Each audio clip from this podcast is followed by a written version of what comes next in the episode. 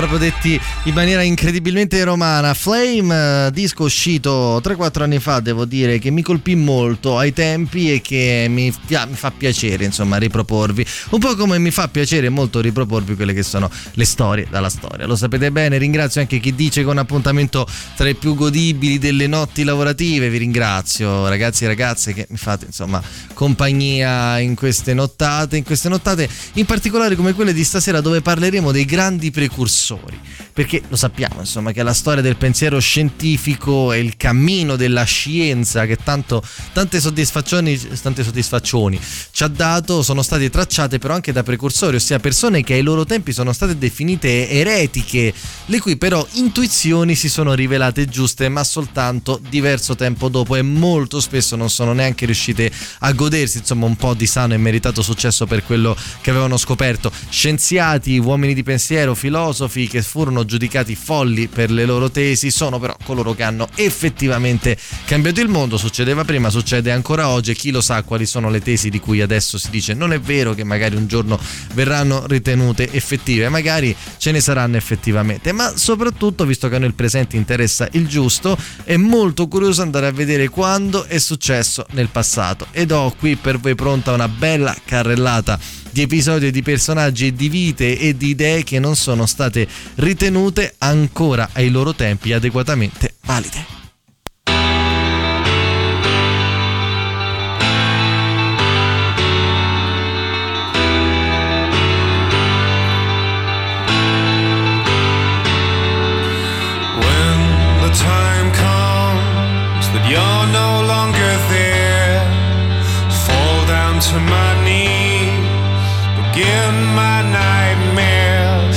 Spill from my drunken mouth.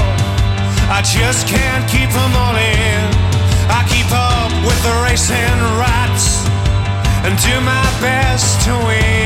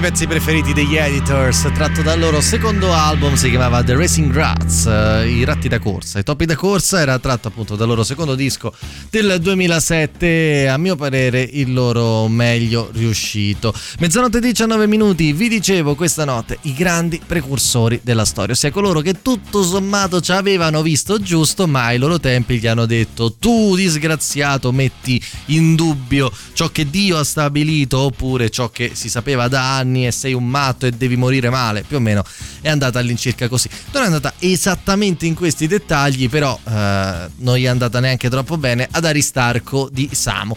Come potrete intuire dal nome, ovviamente non parliamo di un personaggio vissuto proprio nei tempi recenti, ma ci spostiamo ai tempi e al- all'epoca ellenistica, quindi nella Grecia antica dopo l'epoca classica, ma siamo intorno al terzo secolo a.C. Geniale fu l'ipotesi del buon Aristarco di Samo, che era un filosofo e uno scienziato, visto che poi alla fine di scienza parlava, il quale è stato il primo a sostenere l'immobilità del Sole e la rivoluzione della Terra intorno ad esso. Insomma, lui aveva intuito, voi vedete che in realtà siamo noi che giriamo intorno al Sole e non è il Sole che gira intorno a noi? E tra l'altro insomma ha anticipato di qualche annetto quello che avrebbe detto più o meno 1700 anni più tardi un certo Copernico. Tuttavia il buon Aristarco mm, non, non riscosse un grande successo fra i suoi compatrioti e contemporanei infatti non venne smentito ovviamente con prove scientifiche ma venne messo a tacere con la famosa argomentazione teologica come sarebbe successo anche al buon Galileo. Infatti Aristarco fu accusato, poverello, di aver turbato il riposo della dea Estia che se ne stava nel centro della Terra e che quindi Aristarco avrebbe svegliato con le sue teorie. Tra l'altro, mazza, che, che diciamo sonno molto leggero questa dea Estia e quindi eh, la fu messa a tacere proprio con l'ipotesi di aver creato un, di aver commesso un delitto contro la religione. Povero Aristarco, soltanto anni dopo ti avrebbero dato ragione.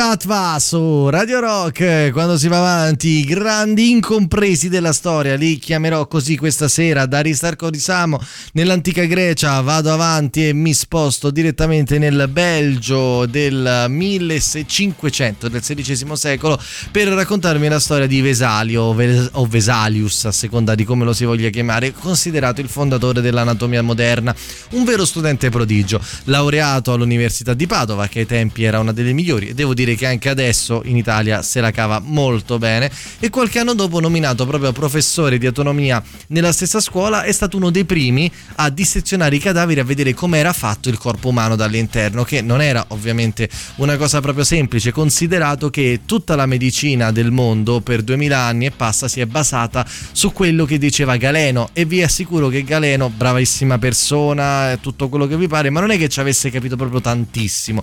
E quindi ora non vi posso stare a riassumere quello che è il pensiero di Galeno in pochissimi secondi, sta di fatto che Vesalio iniziò a ribattere con l'anatomia, col dissezionare i cadaveri e col far vedere cosa c'era all'interno di noi e tra l'altro si dice che potesse conoscere appunto e distinguere ad occhi bendati qualsiasi parte del corpo umano e alle sue lezioni era un vero e proprio precursore, lui dissezionava cadaveri donati alla scienza e nel frattempo spiegava più o meno quello che succedeva, era considerato un vero genio a modo suo, solo che in realtà la gran parte di quella che era la, la scienza medici, della medicina del tempo in realtà lo vessava perché diceva che non rispettava quelli che erano i principi veri, quelli fondati appunto della medicina galenica e fondamentali. La sua genialità e la sua autorevolezza sarebbero stati rivalutati molto molto tempo più tardi pensate all'inizio del 1800 quando la medicina galenica sarebbe stata finalmente soppiantata da quella moderna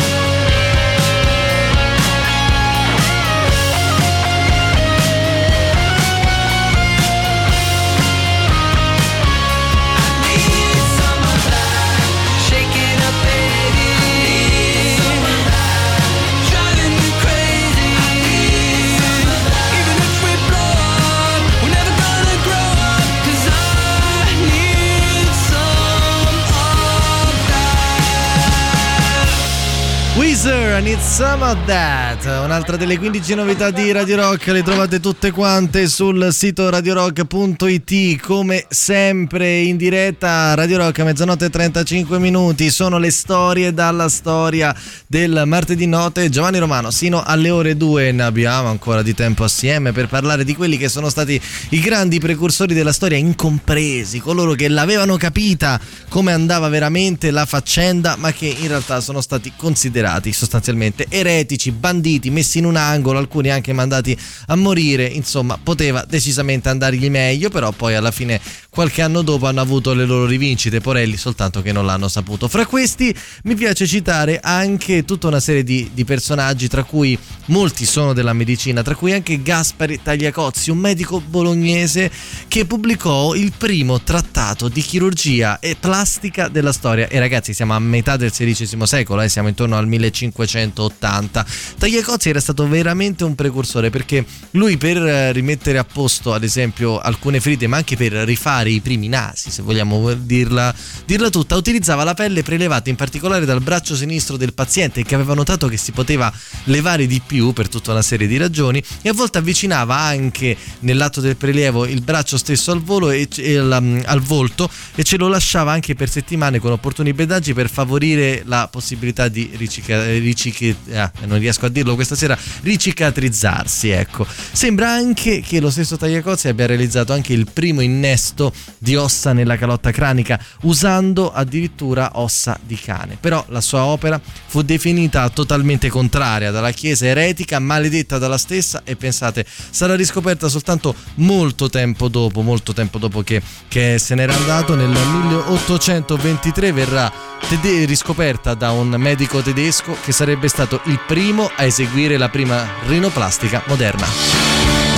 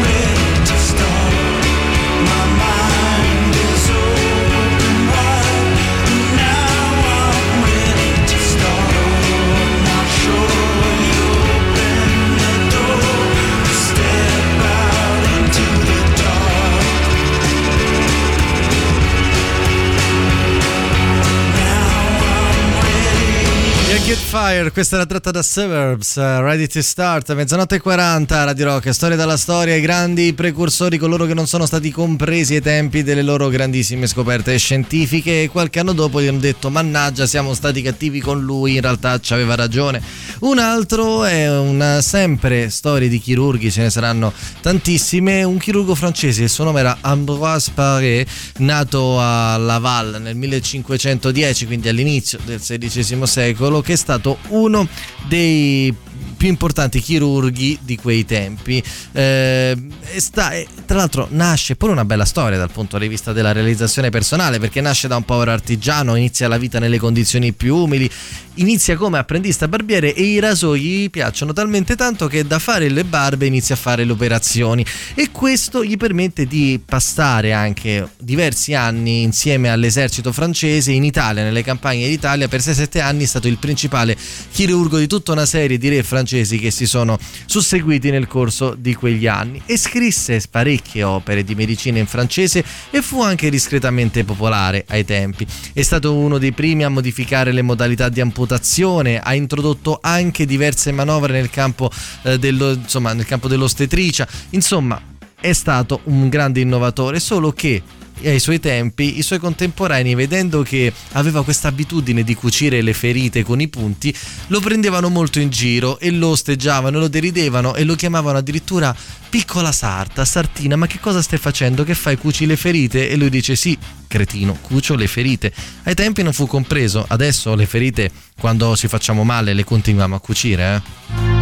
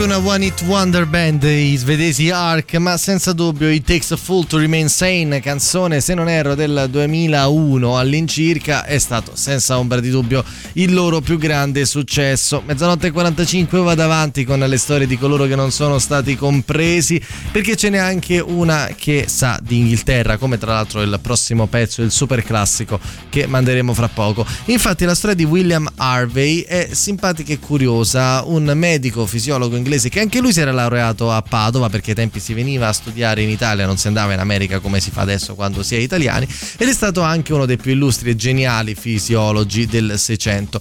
Quello che ha scoperto William Harvey è fondamentale, ha semplicemente scoperto la circolazione del sangue nel corpo umano perché prima appunto credevano che il sangue stesse fermo lì e poi fosse pronto a uscire soltanto quando andavi in guerra a combattere e ti ferivano.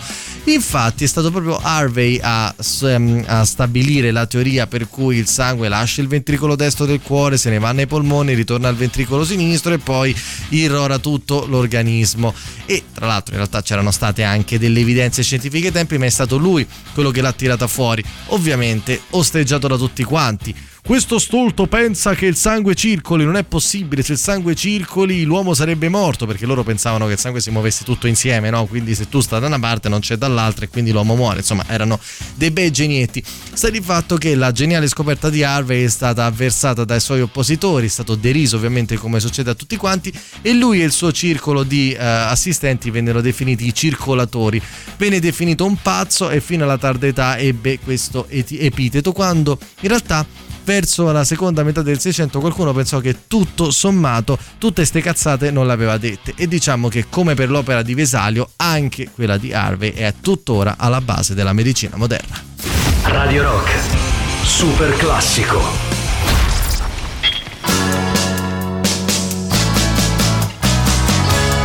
Take me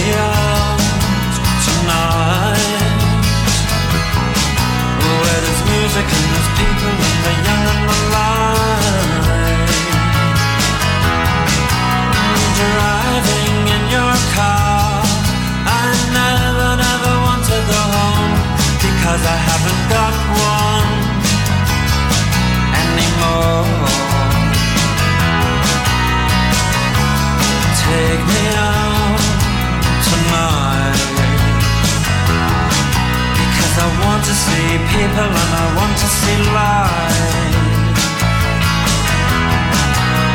Driving in your car.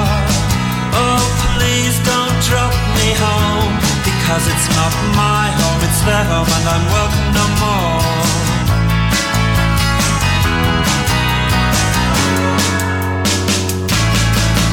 If a double-decker bus. Crashes into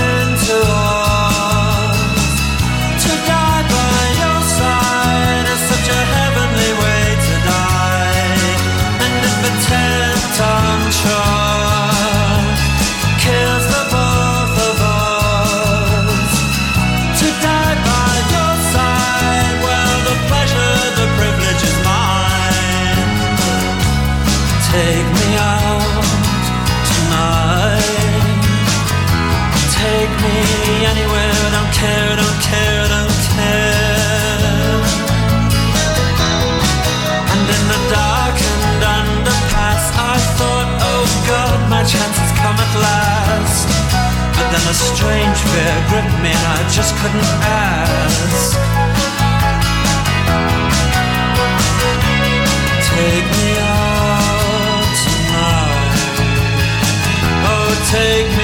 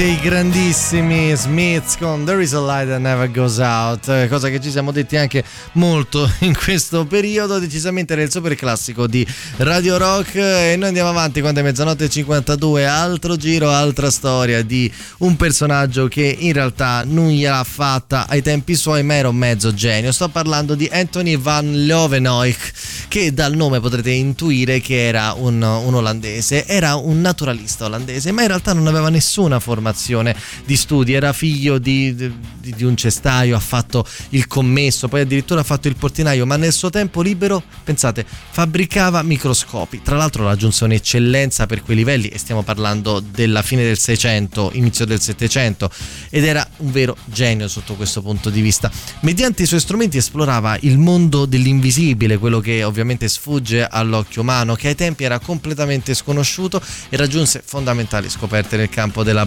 batteriologia, ma anche in quello che è l'evoluzione della specie sotto certi aspetti. Infatti è stato il primo a descrivere e a scoprire gli spermatozoi, che però fino al 1800 non sarebbero stati realmente classificati, non se ne sarebbe saputa per bene l'importanza e anche il ruolo che hanno ovviamente nella riproduzione di noi stessi, ma anche non solo quello, Leeuwenhoek elaborò una impressionante mole di lavoro con osservazioni studiando tutto quello che gli capitava sotto mano, dall'acqua al tartaro dei denti, dai capelli ai muscoli. Il problema era che però non era preso in considerazione, era un illetterato e comunicava le sue osservazioni alla Royal Society di Londra, ma con lettere scritte in rozzo dialetto olandese che gli snob dell'alta società inglese non, non capivano e non volevano neanche capire.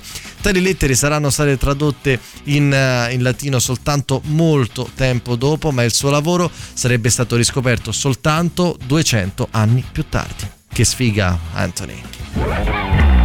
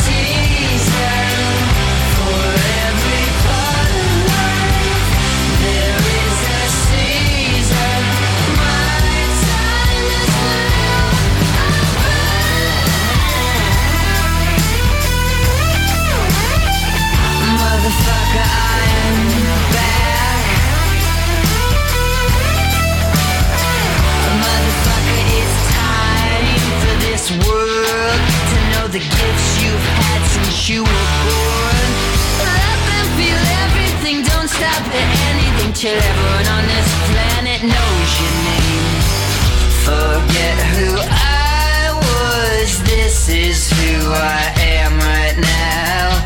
There is no past me, a new beginning is now, now, now. Give me your trust, give me your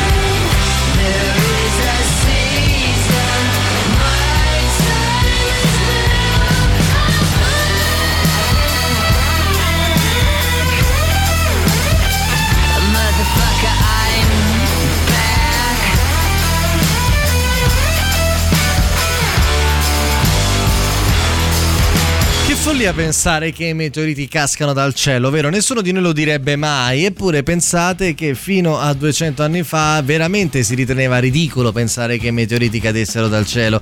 E quando arrivava uno studioso a dirti che in realtà ehi, i meteoriti vengono da lassù, lo prendevano per pazzo. Ed è quello che è successo ad un professore di storia naturale di Vienna, Franz Guzman, vissuto nella seconda metà del Settecento e morto nei primi anni del 1800, che è stato il primo a sostenere l'ipotesi che i meteoriti venissero proprio da sopra di noi. Nel 1785 scrisse un trattato sull'argomento, ma venne ovviamente ridicolizzato. Tra l'altro, anche un altro scienziato che si può mettere insieme in questa, in questa storiella simpatica, il nome è Franz Chladni, eh, che era diciamo vissuto leggermente contemporaneo a lui, però un po' più giovane, aveva affermato anche lui che i meteoriti, ragazzi, vengono dal cielo, ma niente da fare. Insomma, anche se le caratteristiche geologiche dei meteoriti sono diverse da quelle della Terra, nessuno era d'accordo con questa opinione. Pensate, un comitato di studio dell'Accademia delle Scienze, quindi i professoroni di sto cazzo, potremmo definirli così, dissero che le prove dell'esistenza dei meteoriti che venissero dal cielo non erano sufficientemente valide. L'Accademia della Scienza e un po' tutto il mondo degli scienziati avrebbe cambiato idea tra il 1803, in particolare quando iniziò a cade- ci furono una caduta di pietre in Normandia, ma soprattutto l'evento definitivo che convinse tutti quanti che avevano ragione, i meteoriti vengono dal cielo, avvenne nel 1908 quando cadde un meteorite in Russia. Peccato che il buon Franz Guzman ormai era già bello che morto da più di 100 anni.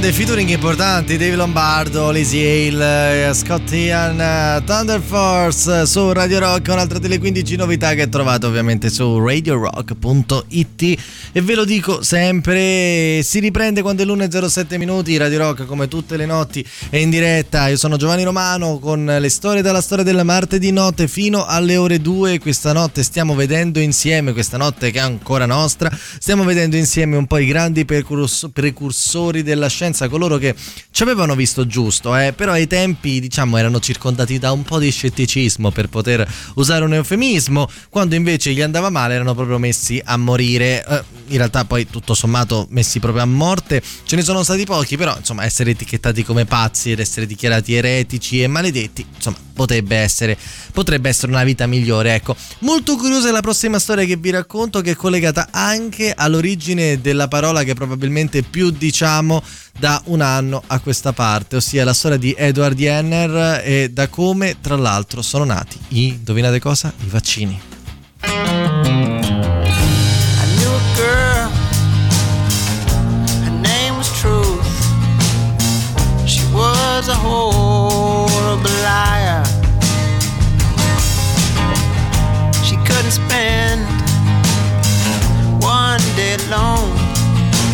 couldn't be satisfied.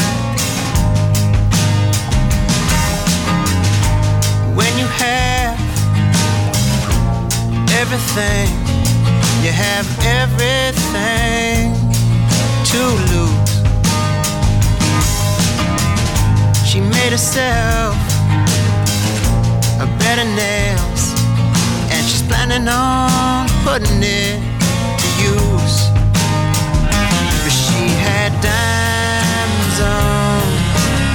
She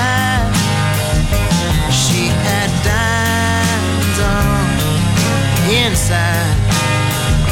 She had diamonds on the inside. Diamonds. Candle throws its light into the darkness. Nasty word so shines a good deed. Make sure the fortune that you see is the fortune that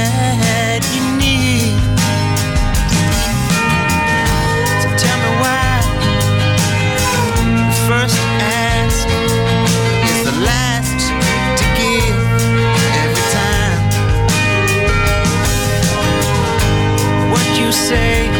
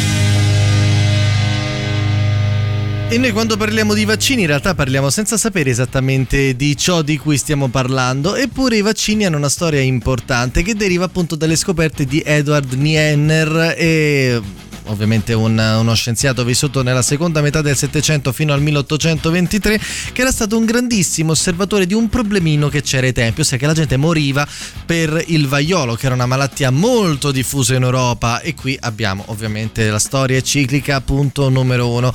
Medico inglese che aveva vissuto in campagna, Edward Jenner era riuscito a osservare contemporaneamente il vaiolo che prendeva agli umani e il vaiolo che prendeva alle vacche. E sapete come si chiamava quel vaiolo? Vaiolo vaccino, perché ovviamente vaccino deriva dalla vacca, esattamente proprio così.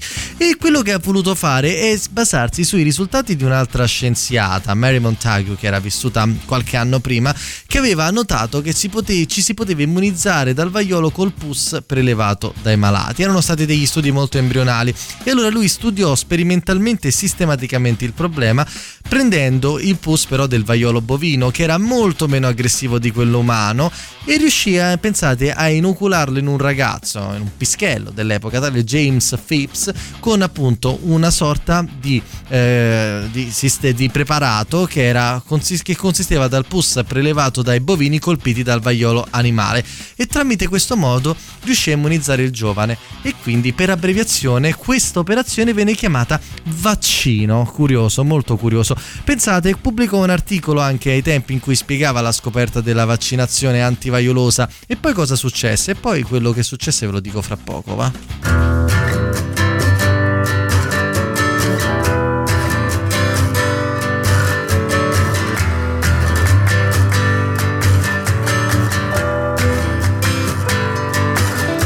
Benvenuti nel posto in cui studiare le abitudini dei cani. Teorizzare l'efficacia dei vaccini e l'esistenza degli alieni. Tra i fenomeni da circo che ritrovano ed abbracciano leoni. Tra chi cucina ed è convinto che le foto hanno a che fare coi sapori. Benvenuti dove tutti i musicologi hanno in casa quattro dischi. Dove i balletti dei coglioni sopra i panfili valgono un ballo di Nijinsky. Tra chi scrive con i piedi e poi ti dice stai a guardare la sintassi. Ma cacciamoli a pedate, questi negri sono tutti terroristi.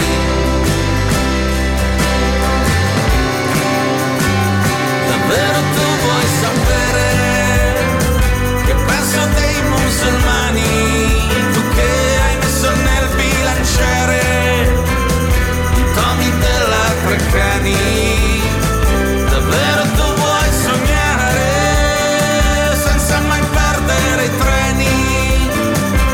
Senza doverli aspettare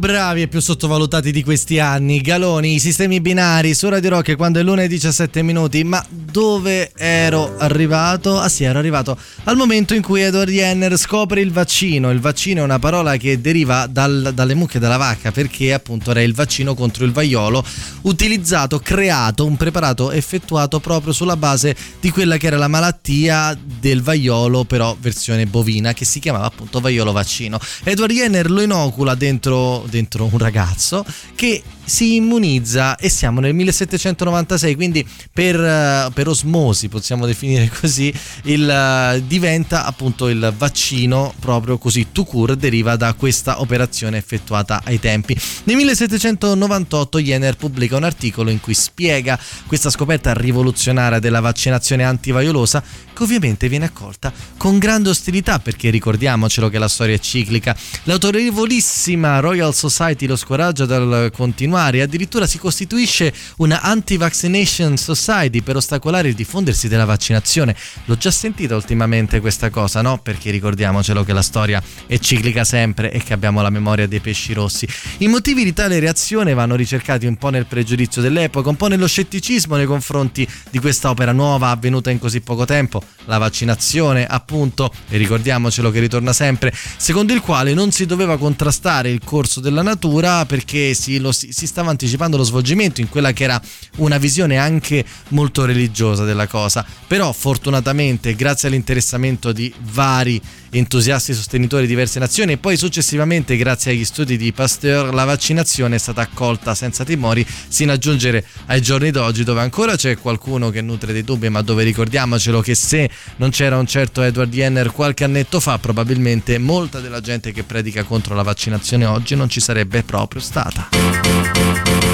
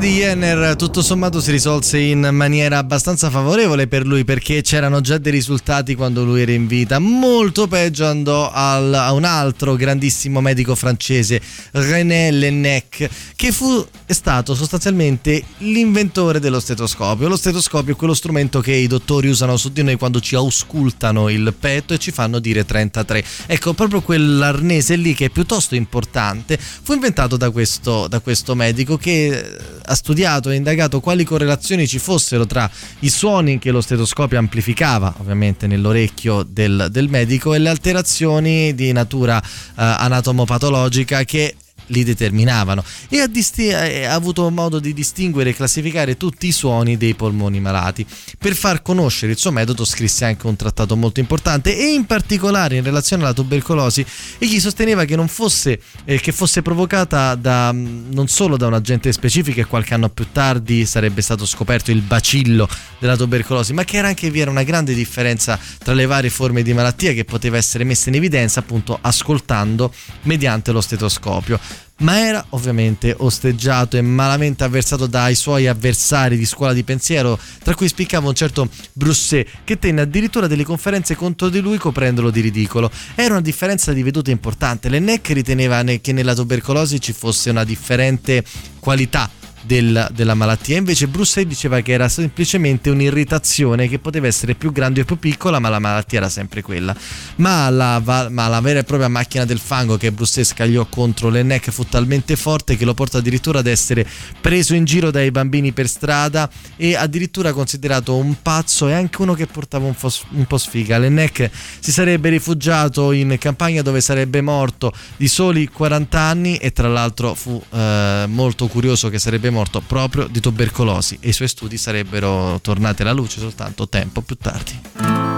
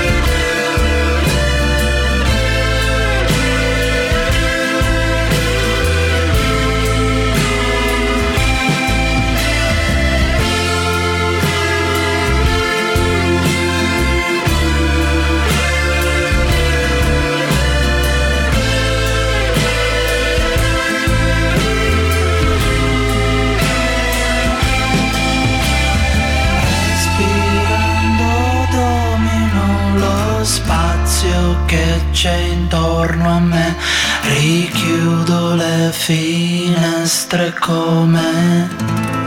Canzone bellissima tratta dal primo album di Colapesce, si chiama Il mattino dei morti viventi e l'album si chiamava Un meraviglioso declino, ve lo consiglio veramente tantissimo, disco che fra poco farà dieci anni, credo nel 2022, ma veramente uno spettacolo di canzone. Uno spettacolo furono anche le scoperte di Julius Robert Meyer che nel luglio del 1841, pensate, enuncia il principio di conversazione dell'energia me coglioni e lo descrive pure in un articolo che invia ad una rivista che si chiamava Annualen der Physik, ossia Annali della Fisica. Tuttavia eh, la rivista si rifiuta di pubblicarlo perché Mayer non era un fisico ufficialmente riconosciuto ma era un medico della Marina e quindi non aveva titoli ufficiali per essere credibile. È morto senza avere il riconoscimento ottenuto e sarebbe stato un altro tedesco, Clausius, a riprendere quegli studi di termodinamica e a dimostrarne la validità.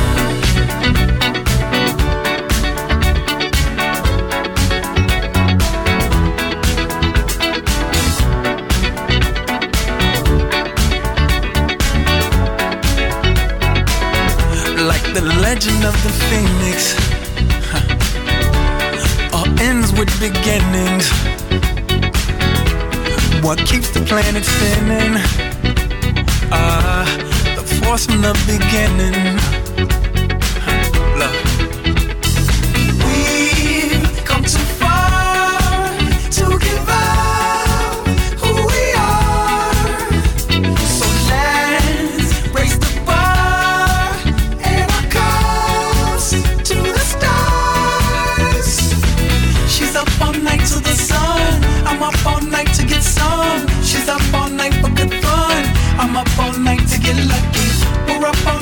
Sun. We're up all night to get some. We're up all night for good fun. We're up all night to get lucky. We're up all night to get lucky. We're up all night to get lucky. We're up all night to get lucky. We're up all night to get lucky.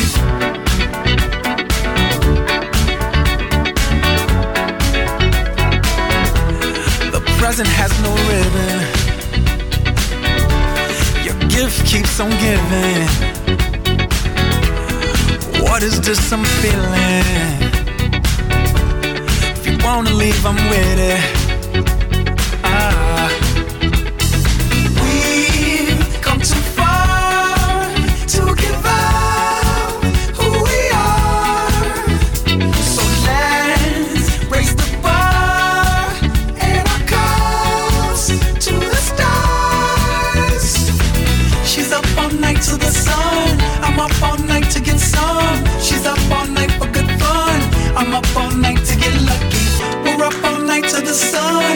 Up all night to get some. We're up all night for good fun. We're up all night to get lucky. We're up all night to get lucky. We're up all night to get lucky. We're up all night to get lucky. We're up all night to get lucky. We're up all night to get. We're up all night to get. We're up all night to.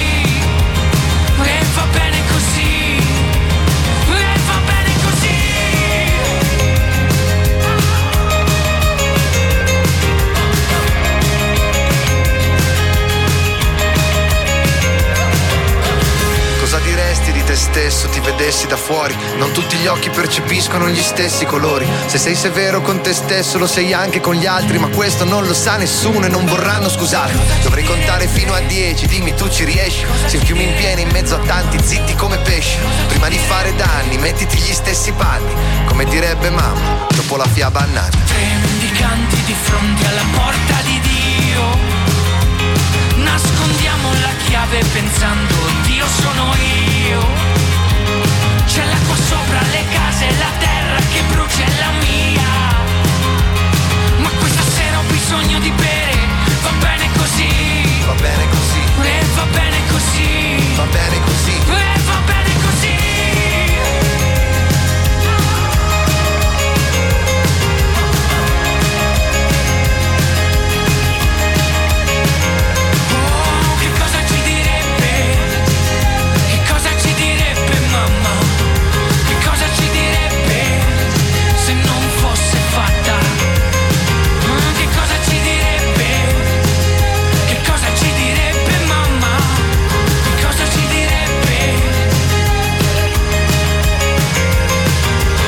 Sosteniamo Sense Kids, cosa ci direbbe con l'importante featuring di Willy Peyote, un'altra delle 15 novità di Radio Rock, le trovate tutte quante su radiorock.it, come dico sempre rientri l'1.38 minuti fino alle 2 le storie della storia del martedì notte in mia compagnia sia di Giovanni Romano. Ancora qualche storia che riguarda appunto i grandi precursori, coloro che nella scienza non sono stati compresi se non tanto tempo dopo. Una storia del genere riguarda anche alcuni italiani, tra cui le prossime due che vi racconto. Quella di Ferdinando Palasciano, in particolare medico campano, è molto curiosa. Nel 1848, quindi più o meno ai tempi della prima guerra d'indipendenza italiana, durante l'assedio di Messina, che era insorta contro i Borboni, che erano eh, la, la casa reale del sud Italia fino all'unificazione italiana, Ferdinando proclama che come medico aveva il diritto di curare tutti i feriti, indipendentemente dalla parte a cui appartenessero. Per questo, suo per questo suo atteggiamento, Palasciano è stato perseguitato, addirittura incarcerato dai Borboni, che non vedevano di buon occhio chi magari aiutava i nemici. Nel 1861 egli diffonde anche una memoria in cui propugna la neutralità dei feriti in tempo di guerra e il medico ha il dovere di aiutare tutti quanti. Per questo Palasciano è stato considerato a buon diritto uno degli ispiratori della Croce Rossa Internazionale e della Convenzione di Ginevra. Tra l'altro Croce Rossa che è stata fondata proprio nel 1861 da parte di un medico francese che aveva visto il massacro che c'era stato nella battaglia di Solferino e questa cosa lo aveva fortissimamente ispirato.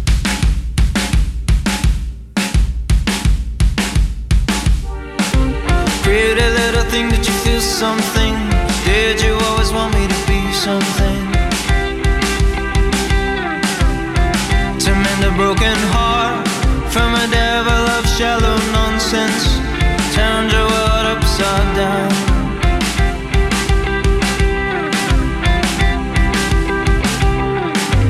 Whatever said didn't mean something, whatever said didn't mean nothing.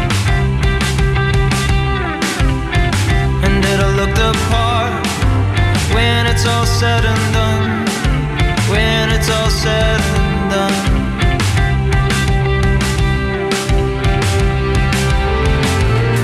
I'm no good next to diamonds when I'm too close to start to fade. Are you angry with me now?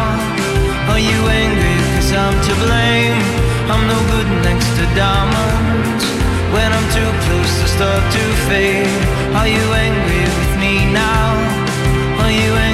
cause I'm to blame.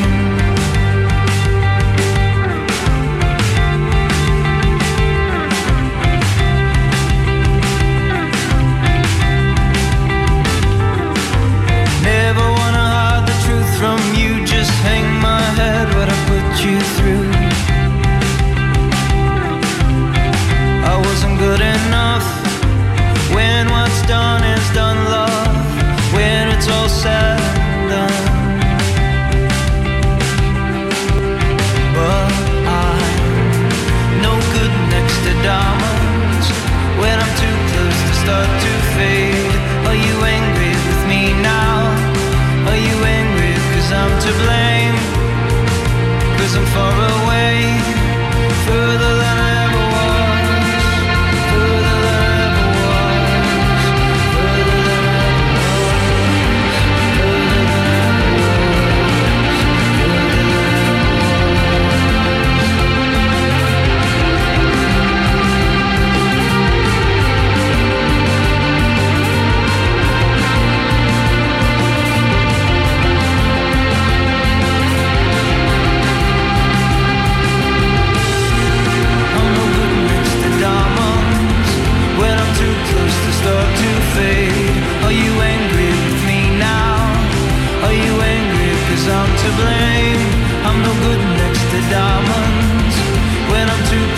stuck to fate.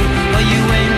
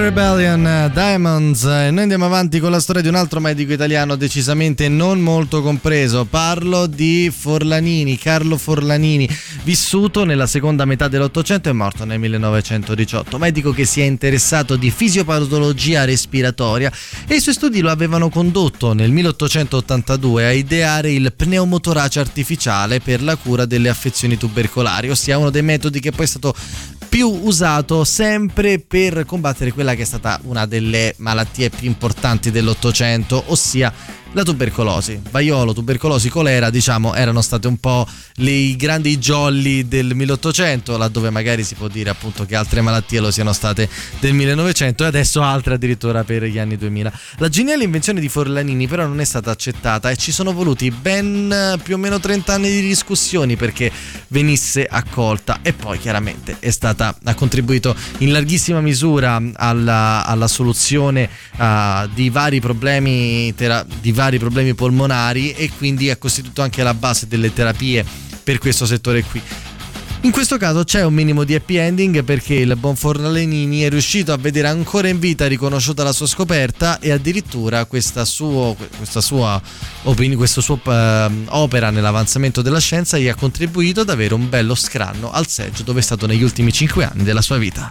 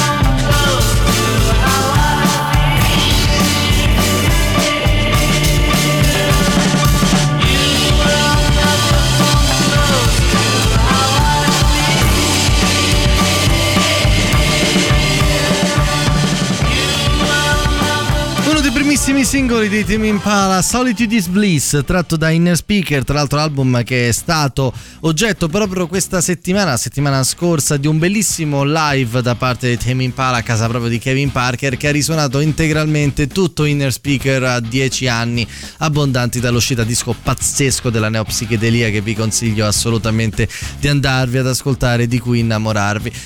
Però, però, però, ancora faccio in tempo forse a raccontarvene una divisa in due blocchi di storia di chi non è stato proprio completamente compreso. La storia infatti di eh, Ignaz Philips Semmelweis, il medico delle mani pulite, no, non sto parlando dello scandalo degli anni 90 in Italia, è molto molto curiosa.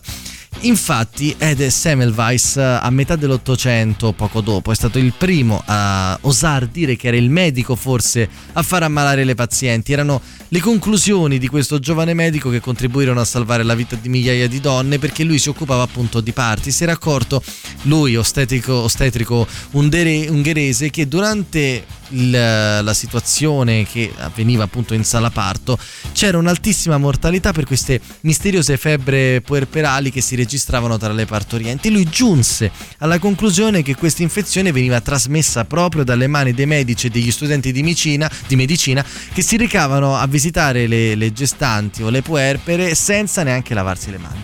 Allora Semmelweis impose agli studenti e ai suoi assistenti una scrupolosa pulizia delle mani che poi venivano anche disinfettate con un antisettico e questo portò a un crollo totale dell'indice di mortalità nel reparto da lui diretto. Pensate, arrivò allo 0,5% di morti, siamo alla metà dell'Ottocento, contro invece il 33% di una clinica viennese molto nota da un suo rivale, un tale professor Klein, che era tristemente nominata come clinica della morte. Pensate, ne moriva una su tre e quindi Semmelweis sembrava all'apice della sua, della sua importanza e del suo prestigio, ma poi la storia avrebbe raccontato un'altra versione.